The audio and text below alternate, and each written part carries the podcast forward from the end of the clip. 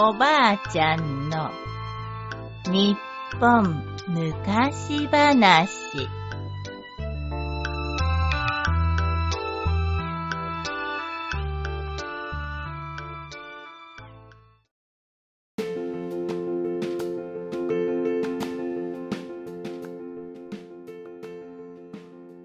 不思議な宝げた。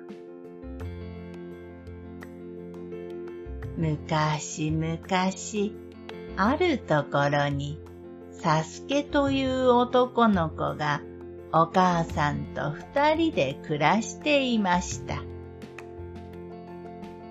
ある日、お母さんが重い病気になりましたが、医者にかかりたくてもお金がありません。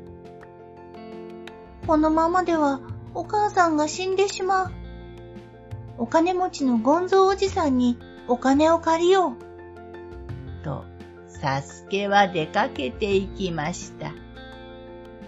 しかし、ゴンゾーおじさんは、なに金を貸せというのかそれなら、オラの家の広い畑を耕すんだと怒鳴りました。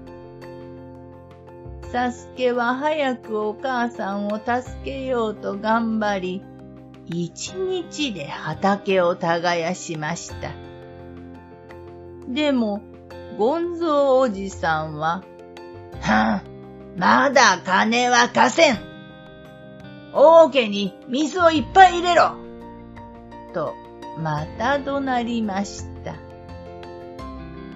次の日、サスケは水を運びました。ところが、桶には小さな穴が開けてあって、いくら運んでも水はいっぱいになりません。この怠け者金は貸せん帰れゴンゾーおじさんはサスケを追い返しました。追い出されたサスケはとぼとぼ歩いて、とあるお宮の前に来ました。お腹が減ったなもう歩けない。どうしたらいいんだろう。サスケはその場に座り込むと、うとうとと居眠りをしてしまいました。カラーン、カラーン、カラーン、カラーン。夢の中でしょうか。下駄の音が近づいてきます。そして現れたのは、優しい顔のおじいさんでした。母親思いのサスケよ。お前に一本の歯の下駄を授けよう。この下駄を履いて転ぶと、その度に小判が出る。だが、転ぶたびに背が低くなる。やたらと転ぶではないぞ。りがとうございます。おじいさんの姿はパッと消えてしまいました。ありゃ？夢か？でも本当に下駄があるぞ。サスケはおっかなびっくり下駄を履いてみましたが、何しろ一本歯の下駄です。立つか立たないかのうちにステンあいてててと言った途端、チャリーンああ小判だサスケは大喜びです。その小判を持ってすぐに医者のところへ行きました。医者に見てもらったお母さんはみるみる元気になりました。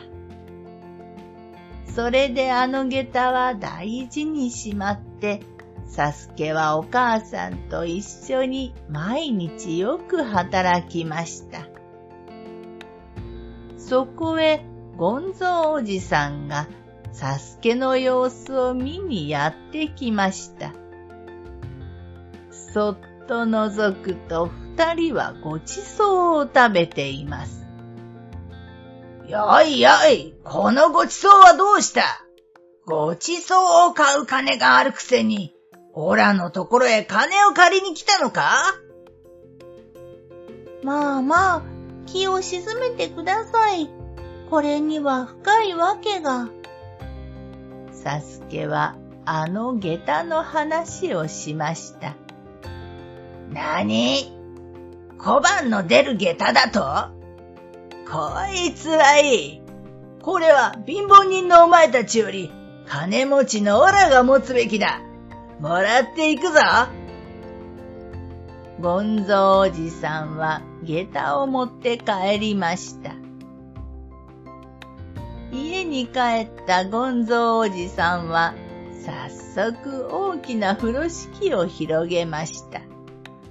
そして下駄を履いて風呂敷の上に乗ると、へっへっへ、まずは一転びと言って、すってんと転びました。すると小判が、チャリーン。おお本物の小判じゃさあ、それからというもの。転んで転んで小判が欲しい。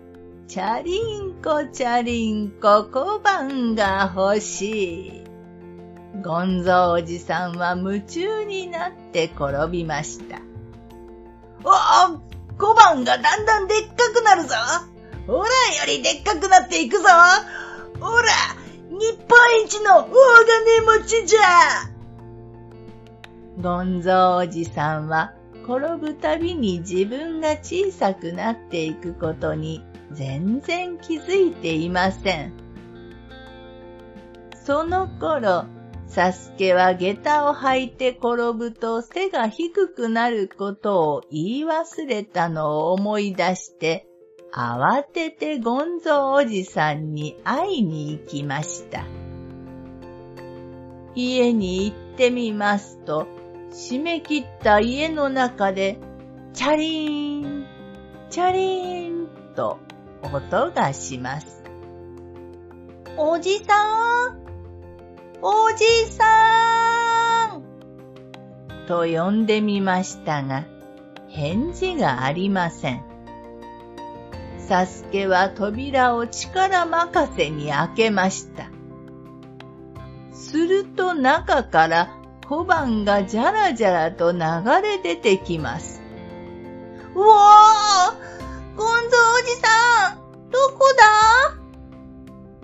小判を押しのけて家の中へ入ると、ゴンゾおじさんは山のように積まれた小判の隅でバッタのように小さくなっていました。それでも転んでは起き、転んでは起きして小判をどんどん出しています。そのうちにとうとう小さな虫になってどこかへ飛んでいってしまいました。その後、サスケはゴンゾーおじさんの家を引き取って長者になり、お母さんと幸せに暮らしました。欲張りすぎるとろくなことがありませんね。おしまい。